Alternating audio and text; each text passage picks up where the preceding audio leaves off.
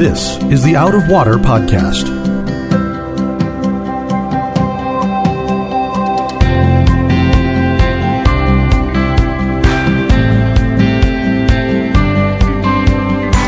Out of Water is a production of Rio Vista Community Church in Fort Lauderdale, Florida. You can find it on iTunes, Google Play, or Spotify. We hope you'll subscribe and give us a good rating to help others find Out of Water.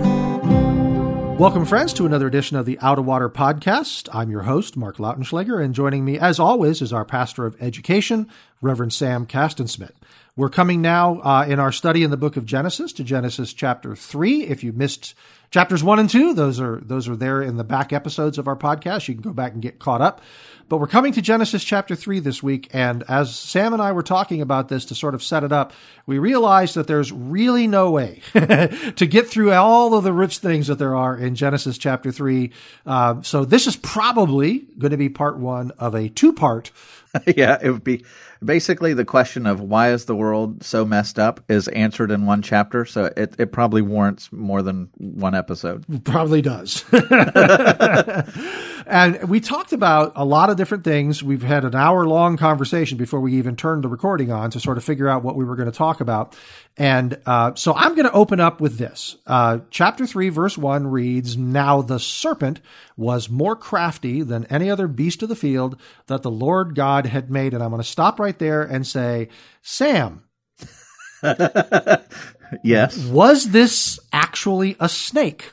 So, uh, in my mind, yeah, I think I think we have to go there. There's a lot of people who are tempted to kind of allegorize this out uh-huh. um, of existence, but I think what happens here is you have Satan, who is a fallen angel, right? He is a an angel that was in the service of God, who was cast down in judgment and suddenly we find him in the form of a snake and we were trying to figure out what what does it mean when when another being takes the form of an animal and we, neither we of us the name. Yeah we, neither of us has vocabulary skills right now. It's not the personification. It's not yeah. an anthropomor- anthropomorphized it's I, I i just i i don't know. Yeah. it's a something. It's it's serpent pomorphized something whatever. like that.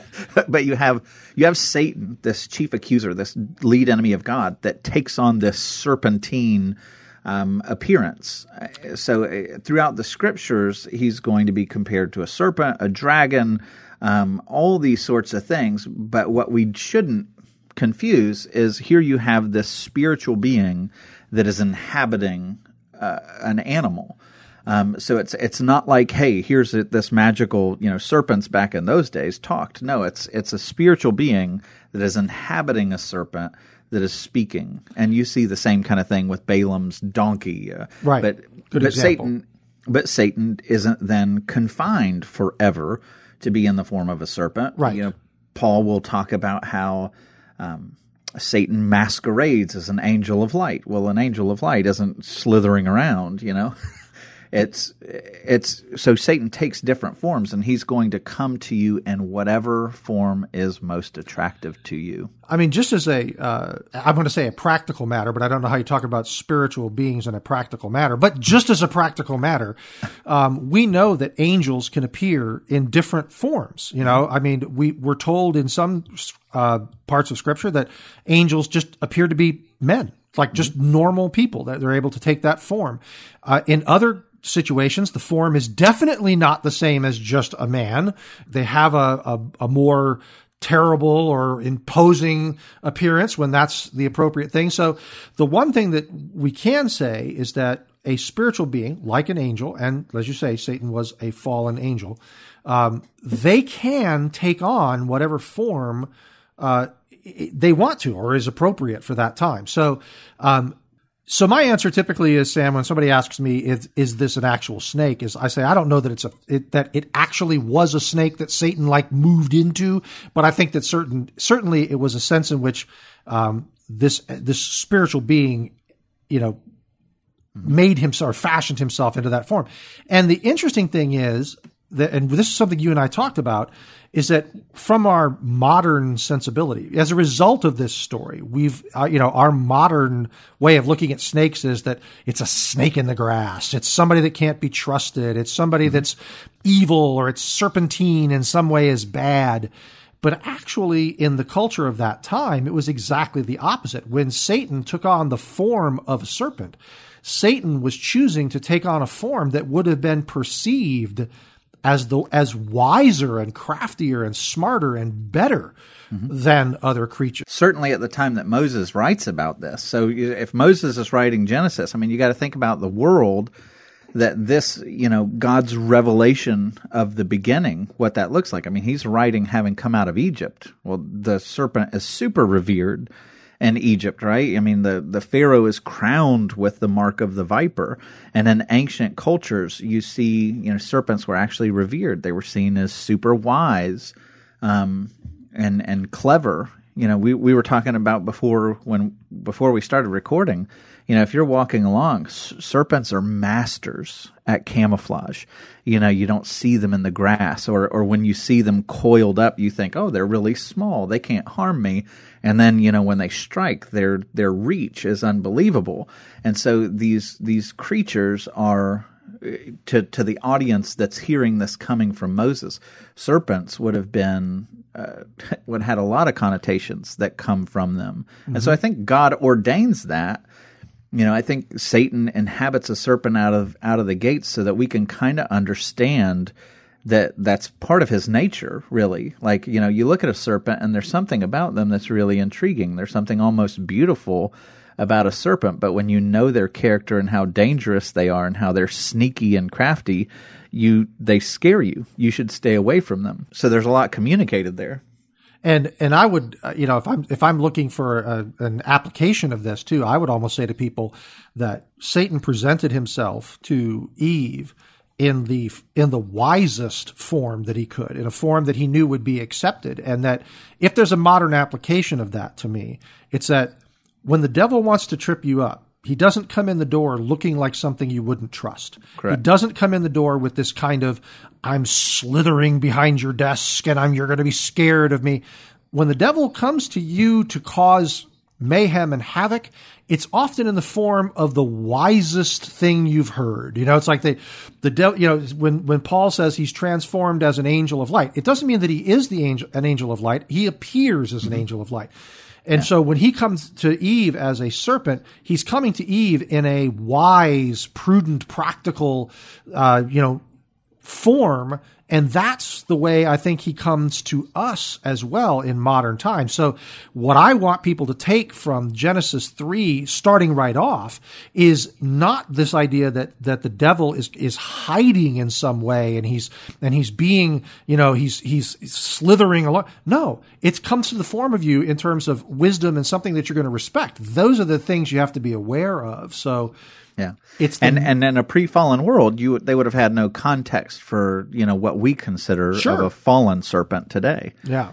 Um, and and by the way, when when it's when we're told that Satan comes in this form of a crafty serpent, mm-hmm. you know, we immediately go, well, then snakes must be evil, right? you know, but Isaiah 65, when it's talking about the new heavens and the new earth, you know, we're told serpents are going to be there, sure, except they're they're going to be redeemed. Right. Like all the creatures. Right. So then he asks Eve a question. It says, He said to the woman, Did God actually say, You shall not eat of any tree in the garden? That to me is a very innocent sounding question, right? I mean, mm-hmm. he's, again, he didn't come in and say, Hey, Sam, what does God have against you? Why doesn't God love you? Why doesn't God? No, he comes in the door and he says, Hey, did God actually say that? You know, it just seems like an innocent question. And I think that that is also a sign that, you know, that the serpent, in this case, Satan, was appealing to a part of human nature that he knew that he could reach, you know, in, in Eve. Like he knew he mm-hmm. could get the answer that he wanted from her. But it, but it seems like an innocent question. Mm-hmm. And and so what he's doing is right out of the gates, he's making Eve process this. Yeah, why doesn't he want me to do this? Yeah, you know, like like he's holding something back from me. He's a tyrant. You know, he just wants it his way, and he's holding this back. You know, and we still do this to this day. You know, like you know, yesterday I was I was doing some counseling, and it's it's the norm these days that when you're doing premarital counseling and you come to the question, you know, prior to marriage, are you engaged in a sexual relationship? you know, well, virtually it seems like everybody, well, not everybody. There are some some cases that aren't, But everybody's like, well, of course, you know, it's 2020. And Why are say, you even asking this question? yeah, yeah, really. And you say, well, well, let me talk to you about God's design for sexuality and marriage. And the what I have to overcome is right in there. You almost hear the enemy's voice saying, "Did God really say you can't enjoy that?" Mm-hmm. You know, and and that's the way it's interpreted. Oh my goodness, this God, he's a tyrant. He's trying to keep me from pleasure and enjoyment. And that's exactly where Satan wants Eve to go with this. God has restrictions. Well, he must not love you. He doesn't want you to be happy. Um, you should be able to do whatever you want, and that's kind of where he's going with this. And I think also, you know, we've and we've talked about this already uh, in the first two weeks that we've, or actually three weeks that we've been working on this series, is that the the specific question of how is not as important or as interesting as the question of why. So here is the serpent coming to Eve, and he's asking the literal question: Did God say? He instead of saying why did God say? You know, mm-hmm. God said that to keep you safe, to keep to to create boundaries for you. That you know, God told them something that was for their good, but He didn't ask that. He didn't ask Eve why God did that, or even why mm-hmm. Eve thought God did that. Instead, He asked her the open-ended question, which allowed the human nature to kick in. Did God say? Yeah, God did say. Which then segues yeah. to this question, Sam this was pre-fall, so there there was no there was no sin. Eve mm-hmm. hadn't sinned, Adam hadn't sinned, but it seems as though the the tendency to misinterpret God and the tendency to um, the things that were needed, the building blocks of sin, seems to be there even in the innocent state. Right. And and this is a question like theologians have argued over this. And we're and we're going to settle it today. You and I forget right. the rest of them. We're we got to figure it out. We okay. got to figure it yeah, out. Okay. But but this is the way that I really I it helps me to understand this because the question is, well, if everything was perfect and it was before the fall, then where does Eve get this sense of unsettledness to where she's longing for something? Um, it seems right. You know, yeah. she's hey, wait a minute, I want that tree. Right. Uh, so so here's where I think we have to go with it, and it's God's beautiful design. Right. God has made us all in His image and with a desire to become more like Him. Right. And so inside Eve, inside Adam, God had this built in desire to become more and more like God. And so, so already out of the gates, they're like something, uh, they're longing for something more. I think that that's in Adam and Eve before the fall, not from a broken sense. It's, it's the same kind of sense that last week when we talked about how Adam is made and then he suddenly begins to realize that he's lonely and God right. says it's not good for him to be alone. That's not evidence of Adam being imperfect. The longing for something better was th- actually the sign that Adam was perfect. You know, he's being made in the image of God and it wasn't quite fulfilled yet. So Eve is created and Adam is created with a with this deep desire to become more like God. And what you're going to see here out of the serpent is the serpent comes in and says, I've got a way you can do it. I've got a way that you can become more like God and he begins to provoke her to think that to become more like God means there's nothing off the table. There is no restriction. You could do whatever you want with power. And the rest of the story is going to say, well, that's absolutely not what it means to be like God. So then, by extension, I could say that, or could I say, that um, the desire to be like God isn't a bad thing? No. Yeah. No, no, no. You're made with it. Right. You're made with it. Like, uh, and that's the whole idea. If you ever read C.S. Lewis, the kind of the weight of glory, like that's something that all of us have in us. This desire, you know, to to do something great, to be something great. And and so our temptation is to make it all about me. In a fallen world, it's make it all about me, make it all about me. Look how great I am. And the whole one of the main ethics of the gospel is when you become small, that's when you are most glorified. Those who are humbled will be exalted, and those who are exalted will be humbled. And it's upside down. Satan says, You want glory? Take it. Take it. It's yours. You should have it. And the Lord says, You want to be like God? Let me show you what that looks like. Mm-hmm. It means laying yourself down, mm-hmm. it means surrendering, it means submitting, because God does all that for us and you get a sense there's two radical paths of how you're going to become more like God. You can take the way of Satan, and that will bring destruction, but it's in you. Like you want to be like God, but that's the absolute wrong way to go about it, and that's not how God is at all. God doesn't just seize power and reign with brutality and tyranny or anything like that, but that's what Satan wants you to think. You know, that you could mm-hmm. just, God has, there's no cost to being God he just gets whatever he wants and he's not willing to sacrifice or suffer. He's just, you know, whatever, you know, there's no submission. He just abuses the law. And that's not at all who God is. Mm-hmm. I'd like to make a textual note at this point for those following along at home. Uh, in the first five verses of chapter three, wherever the word you appears, the Hebrew word that's being translated you is actually a plural form of the word. So the the serpent isn't just appealing to Eve. He's appealing to Eve and Adam, like he's appealing to to humanity there. Basically, there's humanity's only a few people, but we're appealing to humanity there. Yeah. And I think y'all exactly what I was about to say. I was like, we we in the South, we've got this covered. What the serpent said, did God actually say, "Y'all shall not eat of any tree in the garden"? Did is that what he actually? so just for the record, it is a plural you there. It's not just her because I do think that there is a tendency, and it's a it's a wrong tendency, but there is a tendency. Uh, and it's sometimes it's said in jest and sometimes less in jest, but this idea of it's all Eve's fault. Eve, mm-hmm. Eve tripped up, you know, and it's absolutely not the case. I mean, we're told a little bit further down in the story that Adam was there with her. At any point, Adam could say, don't listen to him.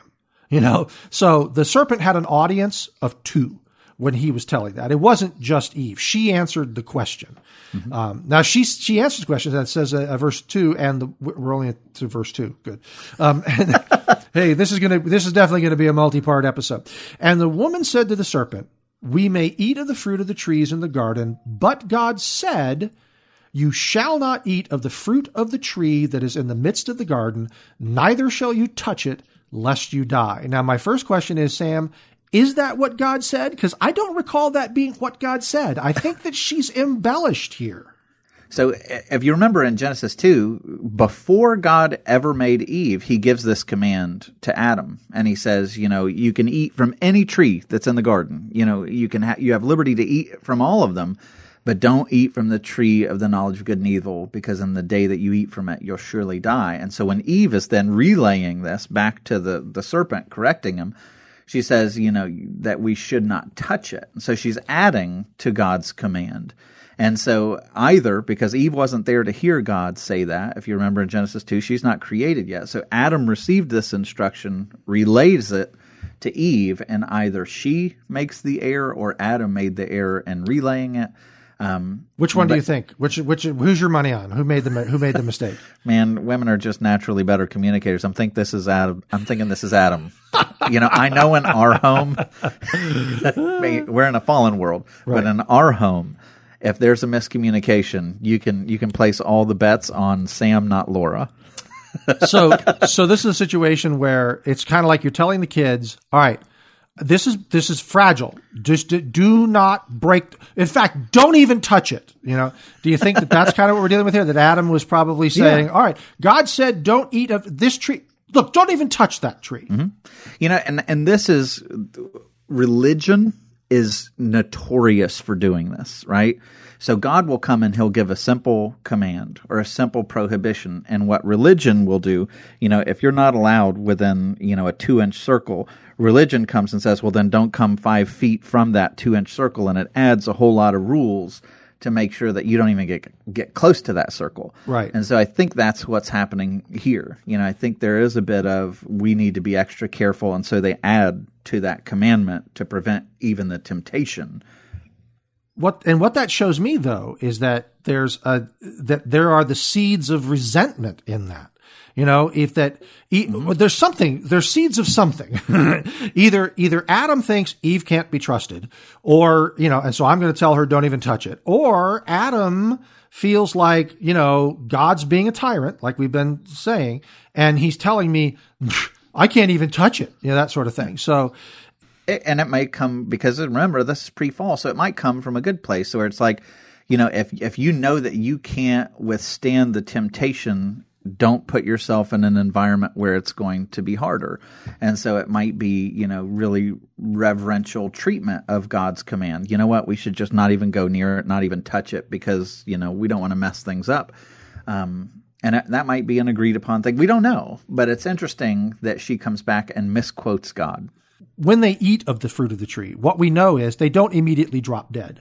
Mm-hmm. The death that takes place there is a spiritual death. It's the death mm-hmm. of our. It's it's it's something that happens uh, apart from the physical plane. Adam didn't fall over dead. Eve didn't fall over dead. It's not. This isn't the Snow White story. The, the, the apple didn't choke them. That sort of thing. It's. It, and so I've always understood where where God is saying you will surely die, that it's it's it's a way of God saying it's not an instant thing, but it's an inevitable thing. Mm-hmm. Well, he says the day you eat of it, you'll die. And so, like, we're like, wait a minute, was God wrong?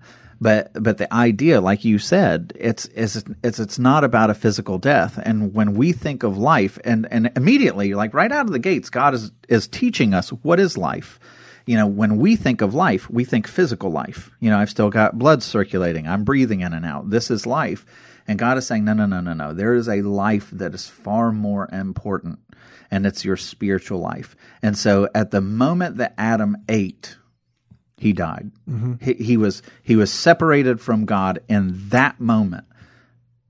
And even though his blood still circulated and he kept breathing, he'd spiritually died, and then it was just a matter of time before the body caught up.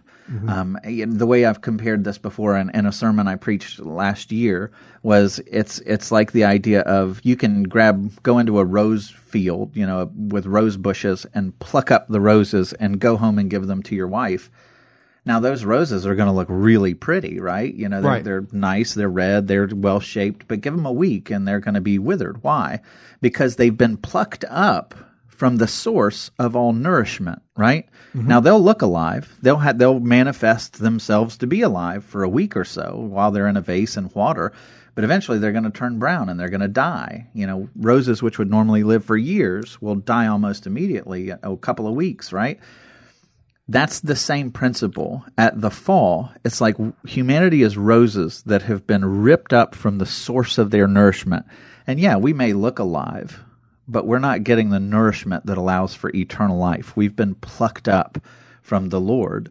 And so we're dying. Mm-hmm. Like death is coming. It's it's nipping at our heels. It's going to claim us. All of us are just roses in a vase waiting to turn brown. That's interesting because then it makes God's statement a little bit uh, prophetic almost. God says, "In that day you will surely die," mm-hmm. which because because it's like God's looking forward, saying, "You know what? The day is coming. I know it's coming. I know you're going to do this, and when you do it."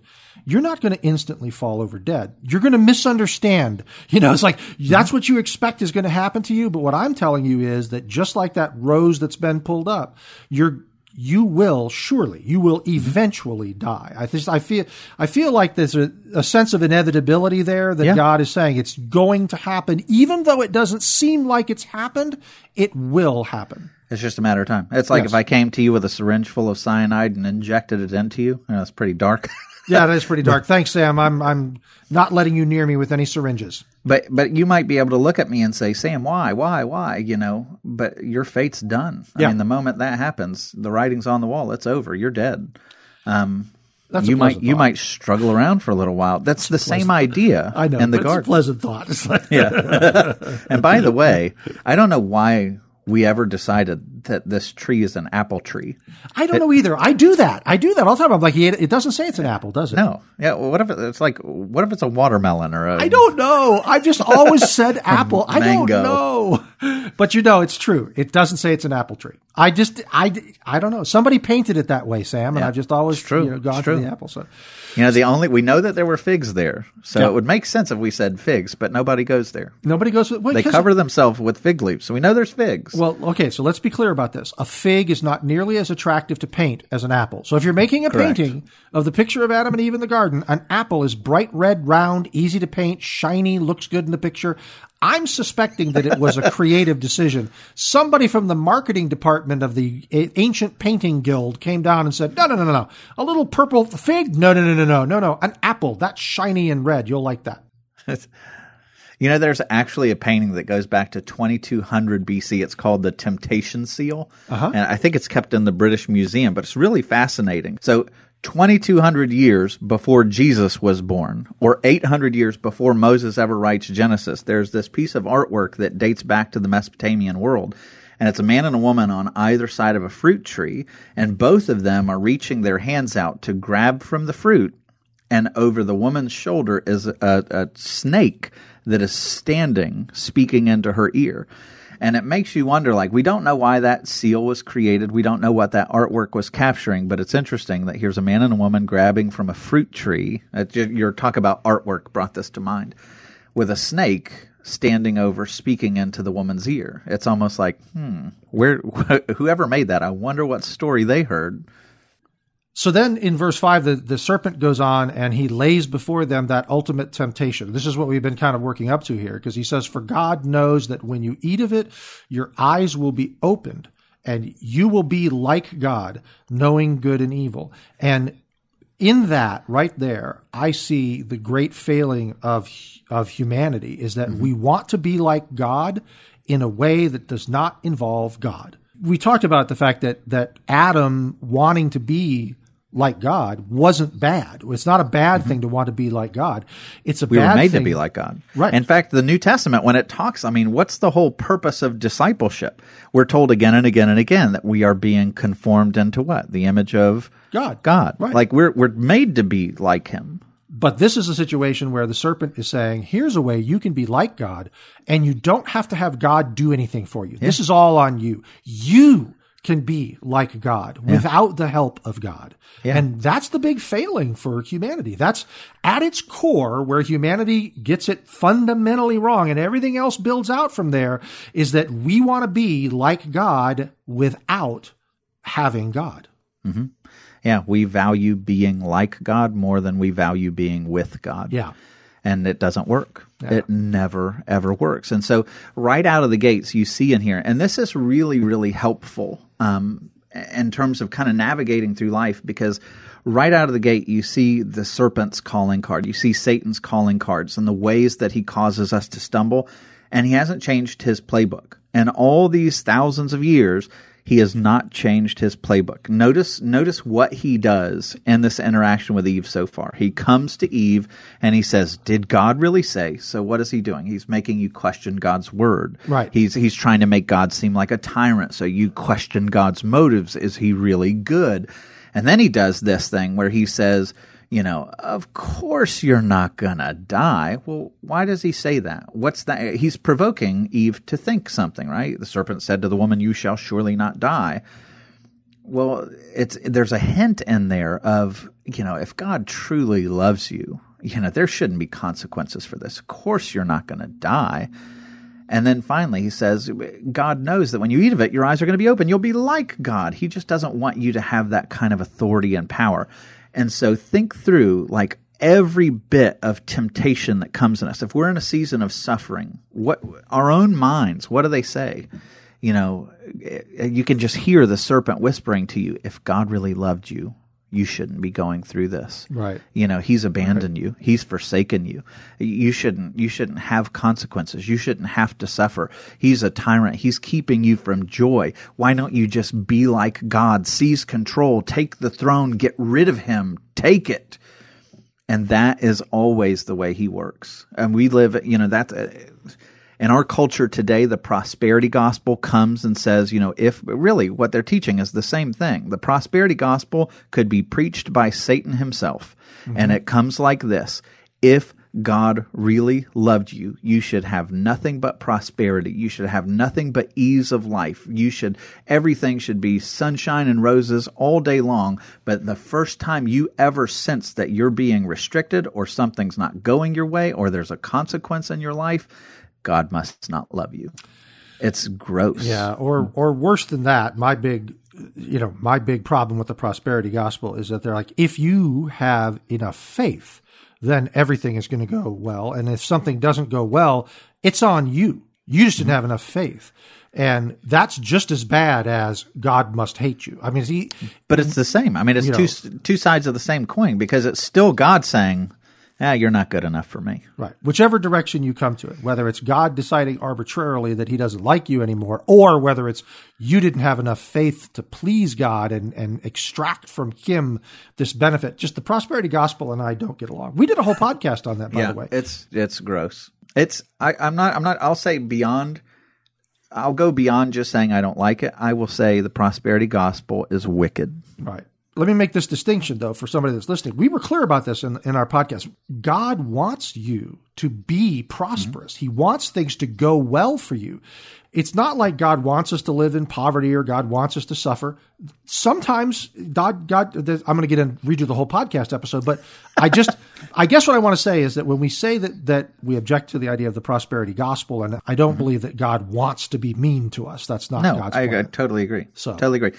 But God will use sure. hardships sure. to bring about something even more beautiful in you. He does it Absolutely. all the time. He did it in the case of the cross. I mean, right. think about Jesus. And this, you know, these two passages are so related, but when Jesus is in the wilderness, right? So here you had the first Adam and Eve, right? Going up against the serpent and they fail miserably.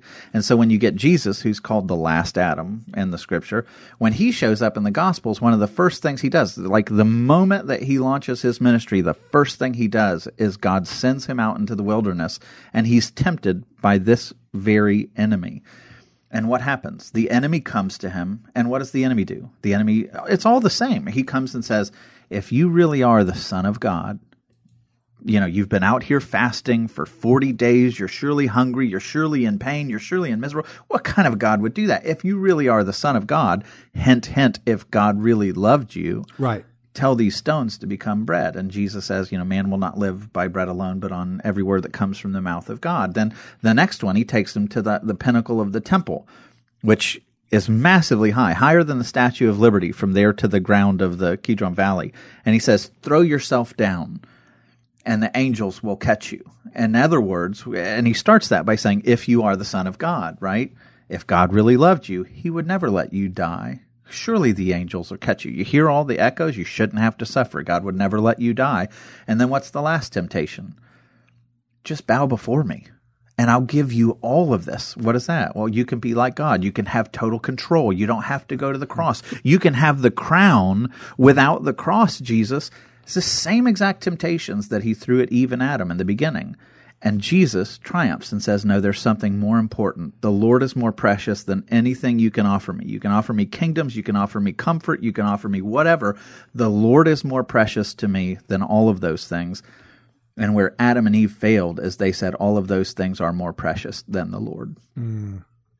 And and by the way, we're talking about serpent when Jesus then goes on with his life, one of my favorite things, and this was a realization at the end of Luke 4 when he gets done wrapping up the wilderness temptations, it says, and then Satan left Jesus until a more opportune time.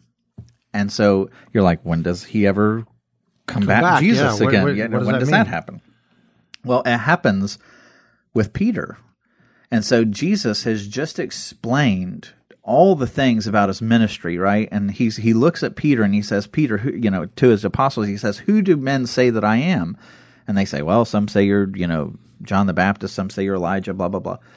And so he says, Who do you say that I am? And Peter says, You're the Son of the living God. You're the Messiah. And Jesus like explodes with praise. He's like, Peter, you get it. Finally. yeah.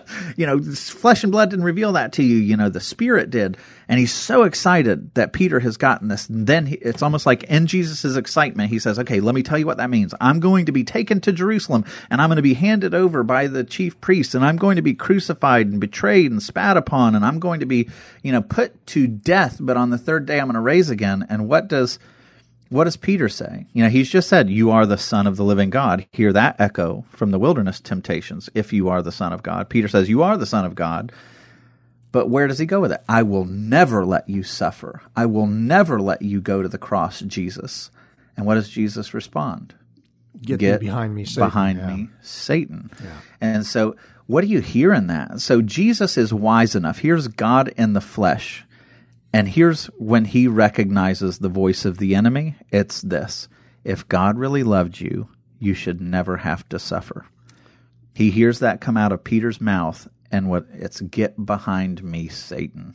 And he also hears it come out of Peter's mouth, his Mm-hmm. his follower, his disciple, his friend, which goes back to what we were talking about with this idea of the serpent not being some evil cast thing. It's not like the it's not like the voice of the enemy is going to come to you from something that's easy to recognize. It's like the you have to consider what's being asked of you. And if what's being asked of you is, you know, did God say? Does God love you enough? um, that's where you find the voice of the enemy. It's not going to be able to say, "Oh well, no serpents have talked to me today, Sam." You know, it's like that's that's easy enough. I have not encountered a talking snake all day, so I'm good. No, the answer is that you know you may have heard the voice of the enemy coming out of, in this case, you know, Peter. Yeah, it's like Yeah. Peter, that temptation from Peter. And and it's not just you know because with Peter it's like here's a comfortable source here's my friend but it also you'll hear the voice of the enemy when you're in the midst of desperation that's when he knows you're at your weakest and so imagine Jesus hanging on a cross and what does he hear when he's hanging on the cross he hears all these people who are around him and what are they saying Come down This- and save yourself if you yeah, the Son this, of God. That's right. This man claimed to be the Son of God. If you're the Son of God, come down. Yep. Like, stop this. You know, he claimed that God loves him. You know, all these things. And imagine being Jesus at that moment where in, in that moment, really, you're being severed from this relationship. And it would have been unbelievably unbearable to hear these things yeah. and yet he clings to the Lord's faithfulness and won't let go. And the enemy will always come to you. If, if you're in that season of suffering where you're asking yourself, God, why? Why would you do this? Do you love me? Has your anointing left me? Recognize that that is sourced from the enemy. Cling to the promises of God and know that just as he never would forsake ultimately his son, and he went to great lengths far more than we're ever asked to do. The reality is, he did all of that so that you would never, ever, ever be forsaken. Yeah. Ever. Yeah.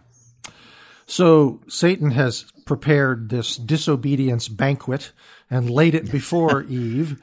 And then they walk right through. They they walk right up and sit down at the table. Verse 6 says, "So when the woman And eat their kumquat. saw, that the tree was good for food and that it was a delight to the eyes, which I think is an interesting statement, um, and that the tree was to be desired to make one wise. So she saw that it was it was good food, it was beautiful to look at, and it had the desired effect. She took of its fruit, apple, and ate. And she also gave some to her husband, and I love this phrase, who was with her, and he ate.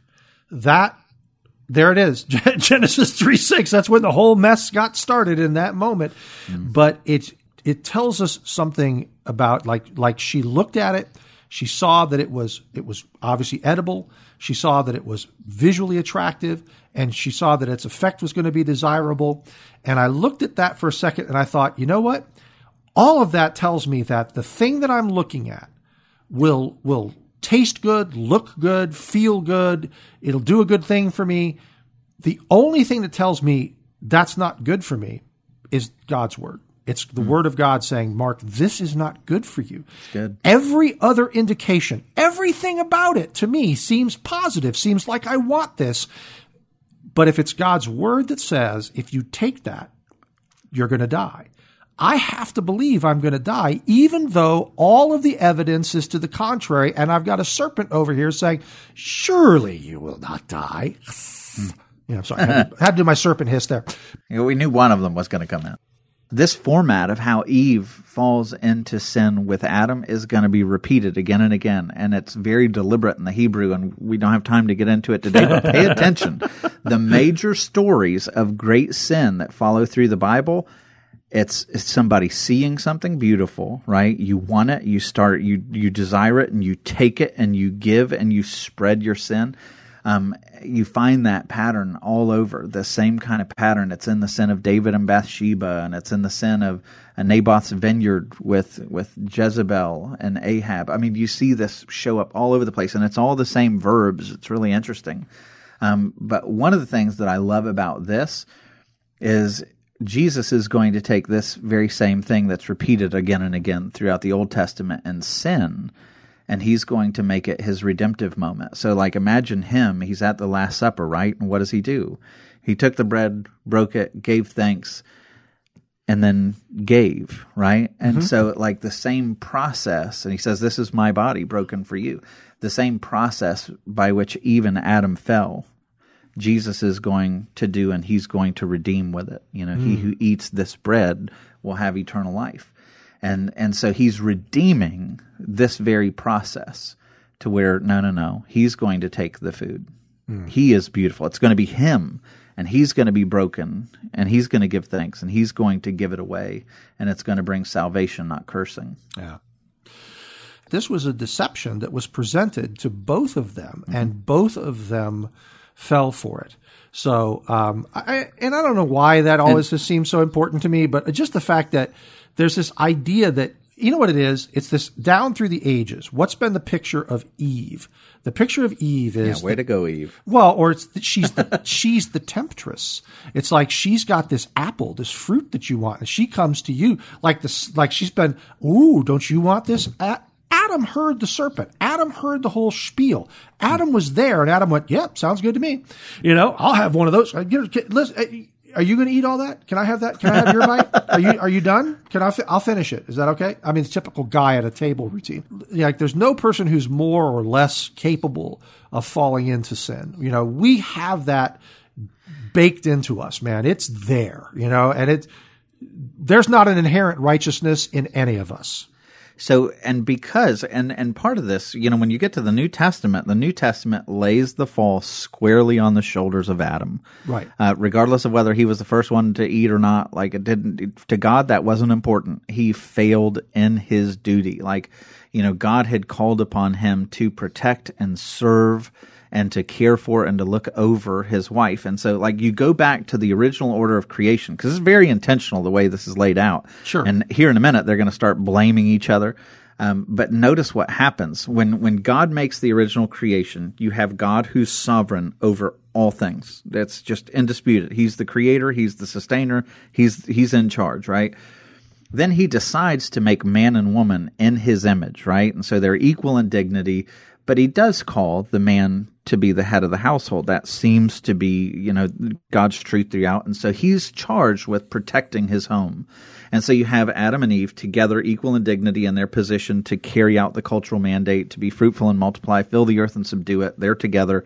And then God says, okay, together you guys are going to rule over all the creatures. And specifically, one of the ones that he lists is that which creepeth on the ground. That'd right? be the serpent. and so here we go. Like, so before we even get to this point, God's going, okay, I'm in charge. You obey me. I'm, t- I'm, I'm in charge. Together, you both are to reign over the serpent together. And what happens in the story? Flip flip that model on its head. And now you have the serpent who is commanding the woman, right? And then the woman gives to the man and he doesn't protect her. And then what does he do? Here in a minute, you'll see he blames God for giving him her. Right. And, and so the whole created order, which initially was God who makes man and woman with the man as the head of the household that are together reigning over creation and all the creeping things. Now all of a sudden the creeping thing has shown dominion over man and woman who are then in rebellion against God, trying to rule over him. Mm-hmm. And everything gets thrown upside down. And Romans, in, in Romans chapter 1, when Paul is saying, okay, how do I define the fallen world? He makes it real simple. He says, men worship and serve created things rather than the creator. Now, it doesn't have to be a snake. It might be it might be your job. Right. It might be your bank account. It might be your reputation. It might be a whole host of things that are created things that you put ahead of the creator. We do this all the time. It's called idolatry. But this is what happens in the beginning. This is the first model of sin. I value stuff more than God. They value stuff more than God, and they also believe that by the acquisition of that stuff, that they can make themselves equal with God. That mm-hmm. they that they don't need God. That the stuff is there as a substitute, and that it's it's a sufficient thing. So after Eve and Adam have both eaten, verse seven tells us, then the eyes of both were opened, and the first thing they knew, the first thing you knew, old Jed's a millionaire. Sorry, that's that's that's, that's, a, that's an old joke. What's the first thing you know? You know, it's like old Jed's a millionaire. We go. dun, dun. We have both just shown our age. There are now there are millennials listening to this broadcast that are just What are they talking about? exactly no idea. Uh, it's an old TV show. Do you really show. think so? I, I, I, it's, there's an old TV show. It's Beverly Hillbillies. You can look it up on Google. Um, you'll find out. So verse seven says, the eyes of both were opened and they knew that they were naked and they sewed fig leaves together and made themselves loincloths. So mm-hmm. I have some questions.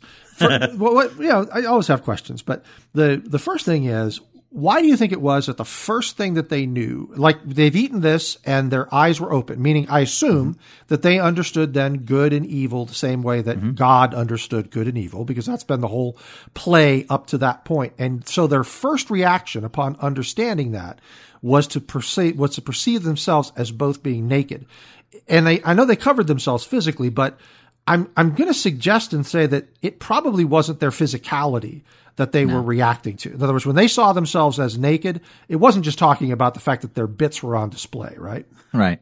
So, so this actually is, if you go back to when, when the Bible, when God says, you know, not to eat from the tree of the knowledge of good and evil. Right. The way we hear that in English is, you know, when we hear knowledge, we think of, you know, I better study for a test and get some knowledge and put a bunch of facts in my head. That's- Intellectual, right, Yeah, yeah. intellect, very intellectual. That's not the con. That's not the the meaning of what the Hebrew's getting at. In Hebrew, the word knowledge is very experiential.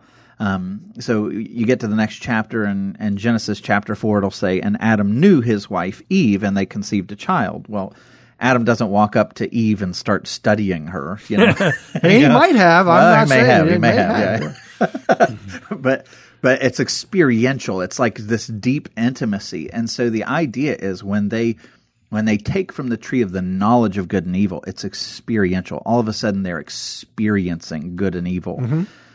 And so they they're desperate for knowledge and the Bible is tr- tremendously poetic and beautiful here when it says and the first thing they knew was that they were naked. Mm-hmm. In other words, it's like they wanted to show how mighty they were and that they could handle everything and and I, we're going to be like God. Oh my goodness, this is so great. And then the first thing they knew after eating of the tree of knowledge was that they were totally deficient.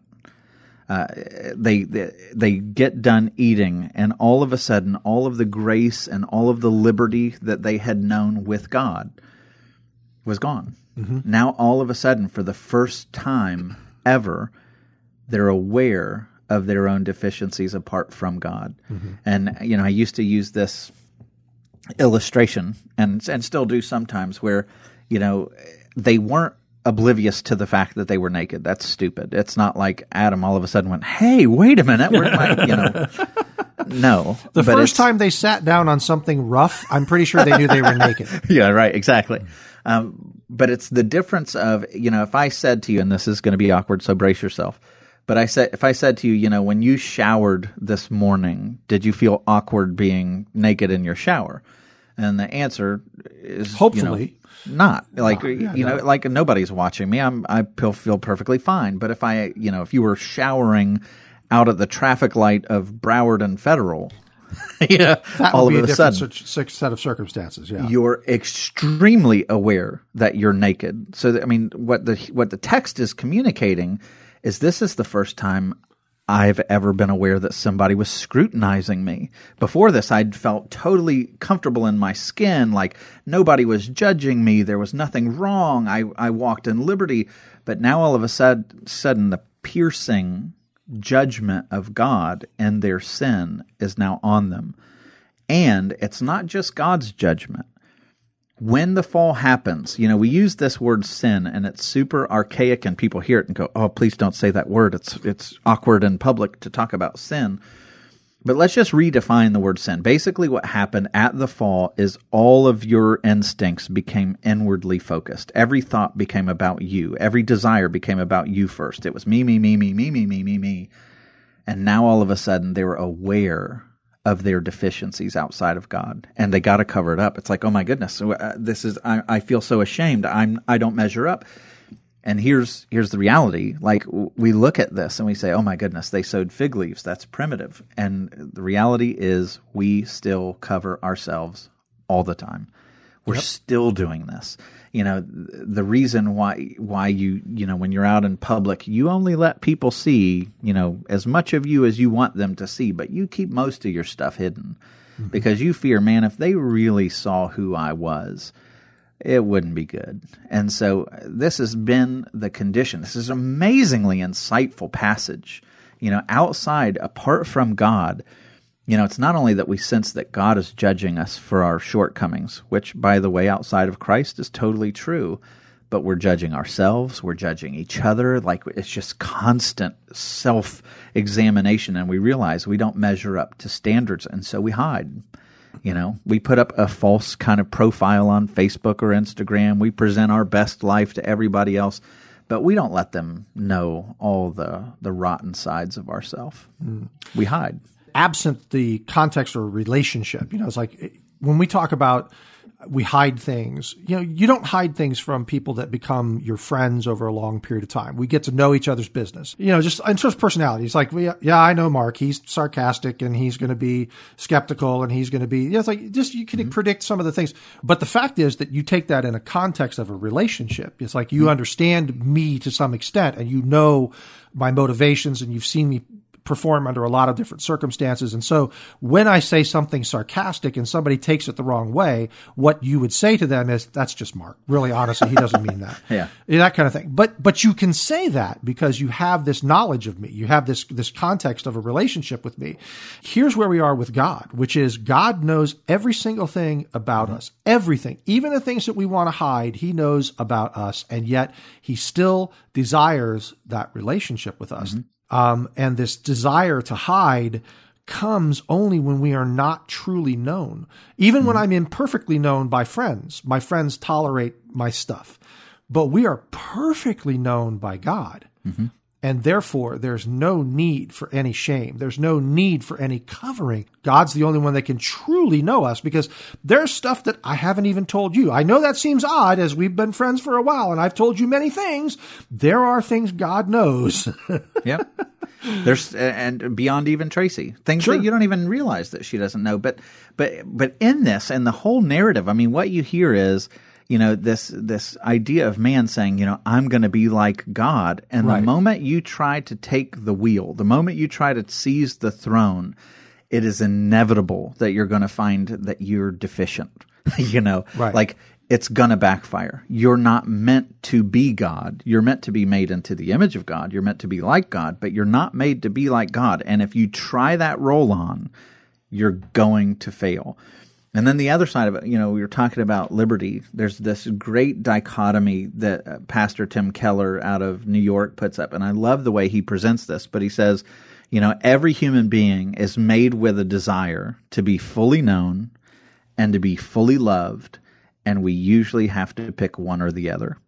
Oh, because yeah, because because the reality is, if I let you fully in, Mark, and you get to see all my nastiness, and you get to see what a broken, depraved idiot I am, really, there's a good chance you're going to be like, eh, I'm not sure I want to be friends with you anymore. you know, like I've seen the darker sides of you, and you know what? Like I'm going to keep you at arm's length, and so we can be fully known. But man, it's going to be hard for people to fully love us, or we can pretend. We can put on the fig leaves and we can put on the show and we can run and you know mask ourselves and be what everybody wants us to be which is what most people do.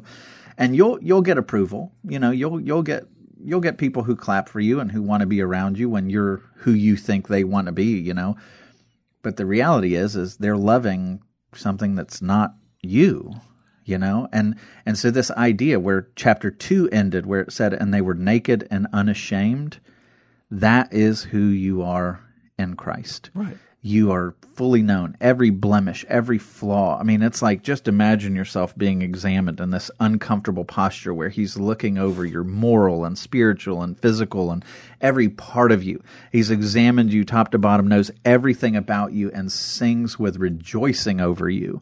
Like you are fully known and absolutely fully loved more than you can possibly imagine and so that lets you walk in liberty that I no longer have to live this life trying to please and prove myself to everybody because in Christ, you're proven. Like he he has accepted you and it's not based on your performance. It's not based on whether you're good enough or your circumstances or whatever.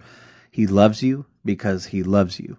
And he would he would give his own life on a cross to be with you. There's no greater price tag that he could put on you. And he sees everything about you. It, it should make you like there's a reason why it's called amazing grace. We should look at how radically he loves us and it should blow us away. Mm-hmm. Like when I think of all the mess and all the ways that I fail him and all the ways I fail as a husband and as father, and I mean, I could beat myself up bad. And then I think, why in the world would you do that for me? Yeah. Uh, why would you why would you suffer like that for me and then claim that you sing over me and even after all the suffering and like that should be exhilarating. That should change the way we live. And by the way, if the God of the universe can look at all of my flaws and scars and mess and shame and everything else and sing over me, man, it gives me confidence to walk out into this world not needing to win everybody's approval all the time. There's freedom. If I have the approval of God Almighty, I don't need the approval of Mark Lautenschlager. Your opinion doesn't matter quite as much. Well, we'll let that stand as our last word from Genesis chapter 3, the first part of Genesis chapter 3. I don't know if this is going to be, Sam, a two part or a three part. we'll have to see how. We, ladies and gentlemen, we meant to get further in the chapter than we did. Shocking. Shocking. We had, I had questions and Sam had things to talk about and we didn't get far, as quite as far as we thought we might. Um, but uh, we are going to let that stand as, as the last word for today. But we will be back in Genesis chapter 3 uh, next week. We hope that you've enjoyed this. Um, it's had you think about this story again and about all the great gospel meaning that's in there because literally, as you heard us going through this, and the gospel is in every verse, every image. It's all just pointing us to Jesus. It's pointing us to the gospel. It's pointing us to the redemption. We'll be back next week to find out what happens with those fig leaves. We hope that you'll join us then. We hope you enjoyed your time with us and you will both subscribe to the podcast and listen regularly. You can find out more about Out of Water, catch up on past episodes, and access show notes at our website, riovistachurch.com slash out of water.